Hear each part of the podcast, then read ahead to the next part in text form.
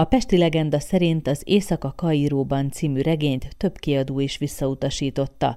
Az egyik igazgatója egyenesen a szemétbe dobta a kéziratot. Másnap reggel már várt rá a sofőrje a ház előtt, amikor a házmester megállította. Méltóságos úr, ne haragudjék, de ezek a lapok véletlenül a szemét közé keveredtek. Az éjjel elolvastam az egészet. És? Csodálatos könyv, vörösre sírtam a szemem. Az igazgató olvasatlanul tette le a titkárnője asztalára. Azonnal kiadni. Állítólag így indult itthon Claire Kenneth karrierje. Ki gondolná, hogy a kitelepítés, a Tiszasúlyon eltöltött nehéz időszak után Amerikában talál rá újra a szerencse, mert hogy a Kendekláraként született romantikus szerzőkönyvei ott is jól fogytak. Sztárok körében forgott Marilyn Monroe-val és Tony curtis is összejárt. Az ő neve ismerős a magyar olvasóknak, és az a férfié is, aki egy pékfiaként született, de zsarnokapja miatt elmenekült otthonról, első színészi sikereit Szabadkán aratta, Kosztolányi, amikor már Budapesten látta, csinos, szerelmes hősnek titulálta. A fiatalember rövid ideig az európai film fellegvárában, Berlinben filmezett. Termete és karakteres arcéle nagyon jól jött a Kármáj hőseit filmvászonra álmodó rendezőknek. Vinettut az indián hőst is alakította, ám végül nem indián törzsfőnökként, hanem vámpírként lett halhatatlan. Ehhez csak az kellett, hogy a tengeren túlon próbáljon szerencsét. A világhírű Lugosi Béláról olvashatjuk ezt, Sal Endre most megjelent Mi Magyarok című kötetében. Olyan embereket választottam tehát, akiket az utókor elég jól ismer, de a könyvben szereplő további 49 elképesztően tehetséges magyar ember nevét talán hiába emlegetnénk. Ezzel is kezdjük a beszélgetést, vajon a kötetben szereplők hány százalékát ismerik valójában a magyarok? Legszívesebben azt mondanám, hogy 90 százalékát nem tudják, de azért ez nem egészen így van, viszont nem az olvasó tehet én szerintem arra, hogy ezeket az embereket elfeledtük, viszont valahol én is tehetek arról, hogy, hogy ismét felfedezzük őket, tehát számomra ez egy misszió volt, hogy ezt a könyvet megalkossam. Ez egyébként úgy indult, hogy jó pár évvel ezelőtt a Dunakorzon kávéztam, és a pincér hozott egy nagyon finom kávét, illi kávé volt, elmondom, mert nem reklámnak szánom, mm-hmm. és mondtam, hogy ez nagyon finom, nagyon elegáns a csésze, és akkor mondta, hogy hát nem is tudja, hogy az Illi az valójában egy magyar ember, és hát kiderült, hogy a Illi Ferenc alapította ezt a kávétársaságot még a 20-as években Triestben, Olaszországban, és akkor utána olvastam, és nagyon kalandos élete volt a első világháború után, Olaszországban volt a fronton, kimaradt, megházasodott, egy olasz hölgyet vette feleségül, megalapította ezt a kávés dinasztiát, ami ma is létezik, és a, az unokái, déd unokái viszik tovább, és ez ösztökélt arra, hogy elkezdtem kutatni, keresni olyan magyarokat, akiket itthon jobbára már elfelejtettünk, valamikor ismertük azért őket, de már keveset tudunk róluk, és hát így találtam fantasztikus életutakra. Hol lehet ezt kikutatni? Hol néztél utána? Hát az, az érdeklődésem mindig megvolt. Én egy nosztalgikus alkat vagyok, mindig azt szoktam mondani, hogy én valójában a századon élek, és egy kávéházban üldögélek, és onnan nézem messziről Adit Babicsot, meg a Kosztolágyt, meg a többieket. Az érdeklődésem az mindig megvolt. És aztán kialakult ez, ez egy szenvedély vált, és tudni kell, hogy nekem van egy újságmúzeumom, kiállításom is volt már. Én időtlen idők óta újságíró vagyok, és ezért gondoltam úgy, hogy már mindennek van múzeuma, a kinder tojásoknak is, de az újságírásnak nincs pedig ugye milyen micsoda irodalmi gyökerei vannak itthon az újságírásnak. Tehát adott volt, sok lap, rengeteg újságom van, feleségem nagy örömére. Rengeteg önéletrajzi könyvem van, Hát ugye külföldön is kutatgatok, és azért a net az most már hál' Istennek olyan forrás, hogy sok mindenre rá lehet bukkalni külföldön is, és hát ezek nagyon hosszú ideig tartó kutató munkák, éjjel-nappaliak, és hát így alakult ki, hogy azt hiszem nyugodt szívvel mondhatom, hogy mindenkinél megpróbáltam földeríteni minden tudható információt. Milyen korszakból származnak ezek az ismert, és Magyarországon kevéssé ismert emberek, mert hát Amerikában, más országokban, Németországban, Spanyolországban ünnepelték őket, mi meg elég keveset tudunk róluk. Érdekes, hogy több kategóriát lehet felállítani. Voltak olyanok, akik kiskorukban még a szüleikkel a 1930-as világválság idején mentek ki külföldre, vagy még jóval korábban, 1800-as évek végén, amikor szintén elég nehéz volt itt az élet. Majd voltak olyanok is, akik a származásuk miatt 38-ban, 39-ben döntöttek úgy, hogy külföldön fognak élni és dolgozni. Tehát főleg ilyen emberek szerepelnek a könyvben, de hát fantasztikus figurák. Olyanok is vannak a könyvben, akikről most előbb azt mondtam, hogy 90 ban nem ismerik, de állítom, hogy nagyon kevesen tudnak például Dékány Mihályról, akit csak Bombon királynak hívtak Amerikában. Ő volt az egyik legjelentősebb cukrász. Korábban a cár, a orosz cári udvarban dolgozott, majd kivándorolt Amerikába, és ő például a semmiből hazajött Magyarországra, hogy megkérje egy hölgy kezét, de már idős korában. Egy nagyon furcsa és extravagáns figura volt, ilyen nagy színes nyakkendőkbe járt, bozontos volt a haja, mint Einsteinnek. Őt például szerintem senki nem ismeri. Én őt megtaláltam, teszem hozzá egészen véletlenül, és hát nagyon szépen föl tudtam deríteni az életét. De ott van például mondjuk a kozmetikumok területéről egy ikonikus figura. Tudni kell, hogy a könyvben szereplő közül többekről már rövidített formában írtam a, az Újságmúzeum Facebook oldalán, és hát fantasztikus volt. Megírtam, ugye most László Ernőről beszélünk, mm. Aki a század előn született, és egy fantasztikus kozmetikus volt, fantasztikus kozmetikumokat állított elő, például egy Habsburg hercegnőt is meggyógyított, akkor lett híres, mert az aknés bőrét meg tudta gyógyítani, és teszem hozzá, hogy amikor Gombaszögi Fridát, a híres színésznőt merénylet érte, közvetlen közelről fejen lőtte egy, egy, hát mondhatjuk, hogy hibbant rajongója, túlélte, és hát a sérüléseket a László Ernő kencével gyógyították meg. Ő kiment Amerikába, Los Angelesbe, és mondhatom azt, hogy világhíres lett, Marilyn Monroe-tól kezdve Kennedy feleségéig, Jacqueline Kennedyig sokan jártak hozzá, és csak ajánlás révén lehetett hozzá bekerülni. És manapság is az Ernő László Ernő Laszló márka az egy prémium terméknek számít, és a Brad Pitt, Madonna és a többi világsztár használja. És hát őt se ismertük. Azért azt látni kell, hogy tényleg Amerikáig kellett eljutni, hogyha valaki hírnévre akart szert és ugye ezekből az életrajzokból hihetetlen érdekes epizódokból kiderül, hogy nagyon sokan akarták is. Tehát voltak, akik azt mondták, hogy a lehetőségek nem elegendők ahhoz, hogy ő megvalósítsa az álmait, és útra kelt. Amerika mire adott lehetőséget a magyaroknak? Eleve voltak ott magyarok, és segítették egymást, vagy mondjuk a filmvilág felszippantott ezeket a tehetséges embereket? Igen, hát Amerika, ez ugye közhelyes, elcsépelt, de valóban igaz, azt, hogy a lehetőségek országa. Ha tehetséges vagy, és ez régen is így volt, akkor megkapod a lehetőséget, de nem a két szép szemedér, hanem azért, mert tehetséges vagy, és pénzt hozol. Ugye hát, a, amit mondtál, Hollywood azért ebből a szempontból külön történet, hiszen Hollywoodban rengeteg magyar volt, és hát ők Mondjuk azt, hogy egymást segítették, de ott is inkább azért érvényesült, hogy aki tehetséges, azt megkeresték. A 20-as, 30-as években rengeteg amerikai producer, rendező járt Budapesten, és, és vadáztak a tehetséges színésznőkre. Így rengeteg olyan színésznő volt, aki például Bánki Vilma, aki egy, egy gépírónő volt Budapesten, egy kis gépírónő, és egy kirakatban meglátta a fotóját egy híres producer, és egyből azt mondta, hogy ő világsztárt épít belőle. Így is történt. Mire kiment Amerikába a kis gépírónő, addigra már hatalmas poszterek, autogramkártyák, legnagyobb magazinok írtak róla, és hát tényleg Bánki Vilma világsztár lett, van csillaga is Hollywoodban.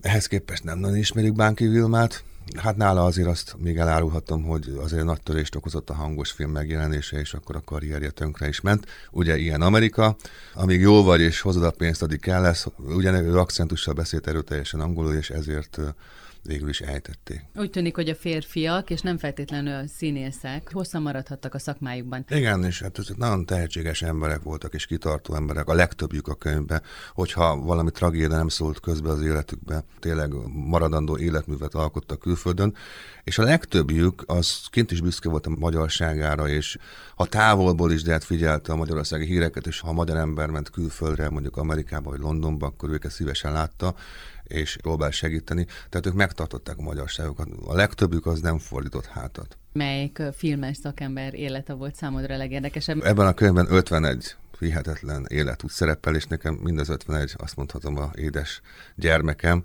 így nehéz is választani. De még ott a Huszár Pufi, ugye? A... Huszár Pufi az nagyon kedves történet, idézőjelben. Őről tudni kell, hogy a század elő Budapestjén az egyik legnagyobb nevettető volt. Huszár Károly volt eredetileg a Pufi, az a alkota miatt lett ugye a beceneve, de hát ezt fölvette. És ő is szerencsét próbált Amerikába is, be is futott, rengeteg film készült vele Hollywoodban, aztán szegényként mondhatjuk azt, hogy vesztére visszaköltözött Magyarországra, Verőcén épített egy csodálatos villát, oda is elmentem, ma is megvan, és megnéztem. Sajnos bemenni nem tudtam, mert magántulajdonban van. És hát ugye zsidó származású volt, és a második világháború előtt mire észbe kapott, vagy inkább azt mondom, hogy, hogy rájött, hogy itt tényleg komoly fenyegetettség van, már nem tudott Nyugat-Európa felé elindulni Amerikába légtérzár miatt, és ezért vonattal Oroszországon keresztül szeretett volna Japánba eljutni, és végül Oroszországban levették a vonatról a feleségével együtt, és hát gulágra vitték, ahol nagyon gyorsan meghalt, éjjel halt, és mindenféle betegség gyötörte már. Tehát az ő élete az tragikus véget ért, de hát Isten ments, hogy mindent elmeséljek a könyvből. Annyit még elmondok, hogy Huszár Pufi az nagyon jó viszonyban volt Johnny Weissmüllerre, ugye hát ő is magyar származású színészleg, a Tarzan, uh-huh. És ők sokat jártak Mexikóban, kettesbe, és ez azért érdekes, mert mikor írtam Huszár Pufiról röviden a Facebookon, akkor jelentkezett egy rokona, Pap Olivérnek hívják, aki szintén író, és nagyon érdekes, hogy ő Mexikóba költözött ki, és Mexikóban lett neves író, most is ott él, és az az érdekes az egészben, hogy Huszár Pufi Mexikóban is nagyon ismert volt, és a rokonának, aki az ő emlékét ápolja, Mexikóba kellett elmennie, hogy íróként nevet szerezzen magának. Hihetetlen jó mondatok vannak idézel tőlük. Például két olyan gyilkosnak, mint Hitler és én, nincs elég hely Németországban. Peter Lori. Ő ki volt? Lövesten Lászlónak hívták, felvidéken született, és a 30-as években tudni kell, hogy Berlinben volt a filmipar csúcsa, és ő is oda költözött ki, de ott már Peter Lorre művésznévem, és hát azt tudni lehet, hogy Hitler is rajongott érte, és nem mellékesen Charlie Chaplin azt nyilatkozta egy amerikai lapnak, azt is megtaláltam, hogy, hogy Európában Peter Lorre a legjobb színész, ami azért elég nagy dicséret részéről. Ő egy az alkatánál, a arcjátékán, a mimikánál fogva ő, ő tényleg ilyen gonosz gyilkos játszott a filmeken. Baba arcú gyilkos. Baba arcú gyilkos. Mm-hmm. És hát ugye amikor a Hitlerék hatalomra kerültek, és hát a nemzetszocializmus teret nyert, akkor hát egyszerűen, bár Hitler kedvelte és hízelget neki, ő egy táviratot írt, mielőtt elutazott, azt hiszem Bécsbe, azt írta Hitlernek, hogy kettőnknek kicsi ez az ország.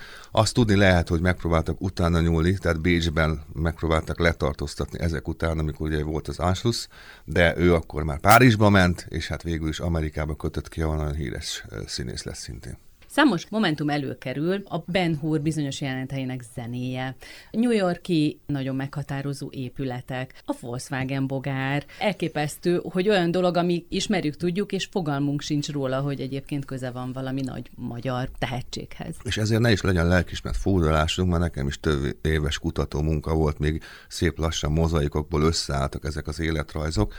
Én inkább arról beszélnék, hogy Azért van szükség erre a könyvre, nem csak azért, mert most van egyfajta nosztalgia érzés, ami mindig van azért az emberekben egy kor után, ez a pszichológiai is részben, de én úgy látom, hogy annyira felgyorsult ez a világ, és úgy keressük a kapaszkodókat, és én szerintem az egyik kapaszkodó a múltunk.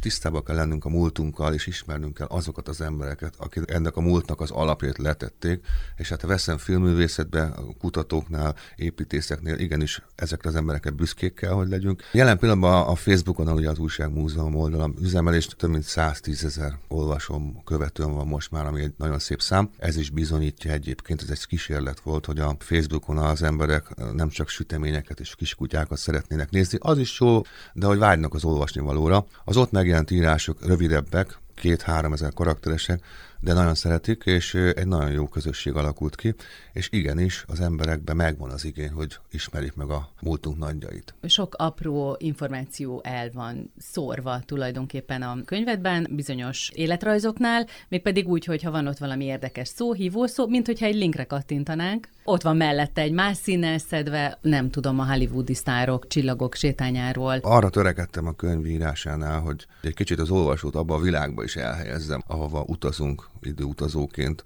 annál az írásnál. Így például írtam Emery Rothról, aki egy nagyon híres építész volt, és ezt is kevesen tudják, hogy kis túlzása fél New York neki köszönhető, a legikonikusabb épületeket ő tervezte. Például Ritzótát. Például a Ritz Hotel, és itt próbáltam mindig kitekintőt adni. Olyan érdekes adatokat kutattam ki, hogy például abban az időben, amikor ő élt, hány ember lakott New Yorkban. Más esetben, hogyha egy híres színésznőnek mondjuk felleltem, hogy milyen autó csodái voltak, akkor megpróbáltam bemutatni azokból az érdekesebb autókat. Tehát egy kicsit korrajz is ez minden portrénál, tehát nem csak arra törekedtem, hogy az illetőt bemutassam, hanem hogy egy kicsit megmutassam azt a világot, hiszen ezek nagyon-nagyon izgalmas világok voltak. Század előről beszélünk Magyarországon, vagy később Amerikában, Londonban, Párizsban. Ezek csodálatos világok, én is eléggé vonzódok e felé. Olyan érdekes, hogy mondjuk a történelem mennyire szólt bele az ő sorsuk alakulásába, hogy ott van egy zseniális ember, tökéletes élete lehetne, elismerik, és akkor egyszer csak utána nyúlnak. Engem ez teljesen letaglózott. Megmondom őszintén, engem is letaglózott, hogy mennyire a történelem játékszerei vagyunk a legtöbb bjüknél ezt, ezt tapasztalni, hogy tényleg a történelem teljesen átírta az életüket. Gondoljunk bele abba, hogyha ezek a művészek, ezek a színészek, ezek az építészek, ezek a kutatók itthon maradnak Magyarországon, mennyit adhattak volna ennek az országnak. Persze azért egy kis minimális kérdőjelet fölteszek, hogy vajon befuthatták volna ezt a pályát. Ugye csak vegyük azt a 45 utáni világot, ami bennük volt. Ezt már sosem derül ki, de az biztos, hogy nagyon nagy töréseket szenvedtek el, és a nagy törések ellenére viszont a tehetség az utat tör magának, azt szokták mondani, és ez így is van, mert mindegyikük tényleg azt mondom, hogy a maga nemében zseniális pályaívet futott be. Aki ugye, nagyon fiatalon került ki, ez tökéletesen beszélt angolul. Van, aki rádiósztár lett, meg bizonyos rádiós műfajok megalapítója magyarként. Örni Kovács, ő a 30-as években az egyik legfelkapottabb tévés, rádiós komikus volt. Ő tegyük hozzá, ő már Amerikában született, az édesapja vándorolt ki Amerikába, de az kétségtelen, hogy a, főleg a hangos film megjelenésekor a, a tökéletes nyelvtudás nélkül nem lehetett megmaradni, mint már ugye említettem Bánki Vilmát, de volt olyan eset is, hogy Várkonyi Mihály például, aki szintén egy nagyon sármos színész volt, ő neki például bejött az élet, mert ő nagyon jól beszélt angolul, kint tanult meg, és csodálatos karriert futott be. Én nem tudom, hogy ezt az egy fontért megvásárolt Pigmalion történetet magát, ezt ismerjük? Ezt ismerhetjük egyébként. Most Gabriel Pascalról beszélünk, aki ugye egy magyar producer volt, de már ugye ő is művész nevet használt. Ő volt az, aki nagyon szemtelen módon elment Bernard Shawhoz, a híres íróhoz, hogy megvegye a film jogokat. Azt tudni kell, hogy Shaw ekkor már amerikai stúdiókkal tárgyalt, és 1 millió dolláros ajánlata volt. De annyira tetszett a Gabriel Pascal fellépése, aki egy telefonfülkéből felhívta időpontot, kért, és azt mondta, a többiek csak alkudoznak, én viszont egy fontért biztos, hogy megveszem a jogokat. És akkor uh, még egy földönfutó volt. Nem? Akkor egy teljesen, egy teljesen földönfutó volt, de Sónak, aki ugye szintén egy külön ember volt, ez annyira imponált ez a szemtelenség, ez a kivagyiság, hogy azt mondta, hogy legyen, és hát nem bánta meg, hiszen hát tudjuk jó, hogy hatalmas siker lett, és Oscar díjat kapott a film. Hát vannak érdekességek, mint például ugye, hogy Gábor Zsazsát nagyon jól ismerjük az életét, mindent tudunk róla, még a plegykalapokból is, de hát Gábor Zsazsánál volt egy sokkal tehetségesebb Gábor lány, Gábor Éva, aki egyébként sokáig híresebb színésznő volt, mint Gábor Zsazsa. Annyi volt a különbség közöttük, hogy ő inkább a színészi pályára koncentrált, Gábor Zsazsa pedig hát inkább arra, hogy a bulvárlapok írjanak róla. Ugye hozzáment egy Hilton örököshöz, és innentől kezdve ez garancia volt, hogy bekerülhet ezekbe a pletykalapokba. Teszem hozzá, ugye Gábor Zsazsa kilencszer házasodott, Gábor Éva pedig ha jól emlékszem, hétszer, tehát ő is nagyon szerette a férfi nemet, de az kétségtelen, hogy Amerikában most is azt mondják, hogy Gábor Éva az jobb színésznő volt, mint Gábor Zsazsa. Mennyi szerepe volt ezeknek az embereknek az életében a, a szerencsének? A tehetség sokszor nem elég, tehát ahhoz, hogy egy színésznőt felfedezzenek, tényleg szerencse kell hozzá, nem csak a tehetség. Hát azért minden ember élete más, és minden karrier útvonal más. Egy biztos, és tényleg ezt már beszéltük, hogy a közös nevező az, hogy a történelem első világháború, második világháború, van akinél 56, a nagy világválságok, azért azok beleszóltak az életükbe, de azt mondom, hogy mindjárt csodálatos teljesítményt nyújtottak a saját maguk területén, és hát még egyszer azt mondom, hogy emlékeznünk kell rájuk, és tisztelni kell őket. A könyv egyébként tipikusan karácsonyi ajándékkönyv, kemény táblás, nagy alakú, albumszerű, nagyon-nagyon szép régi képekkel, fekete-fehér fotókkal, arany kísérő színnel, tehát tényleg csodálatos, de nagyon is illik ahhoz a világhoz, amit majd megtapasztal az olvasó ebben a könyvben. Sallendrével beszélgettünk Mi magyarok 51 hihetetlen történet a nagyvilágból című könyvéről, ami a Libri kiadó gondozásában jelent meg.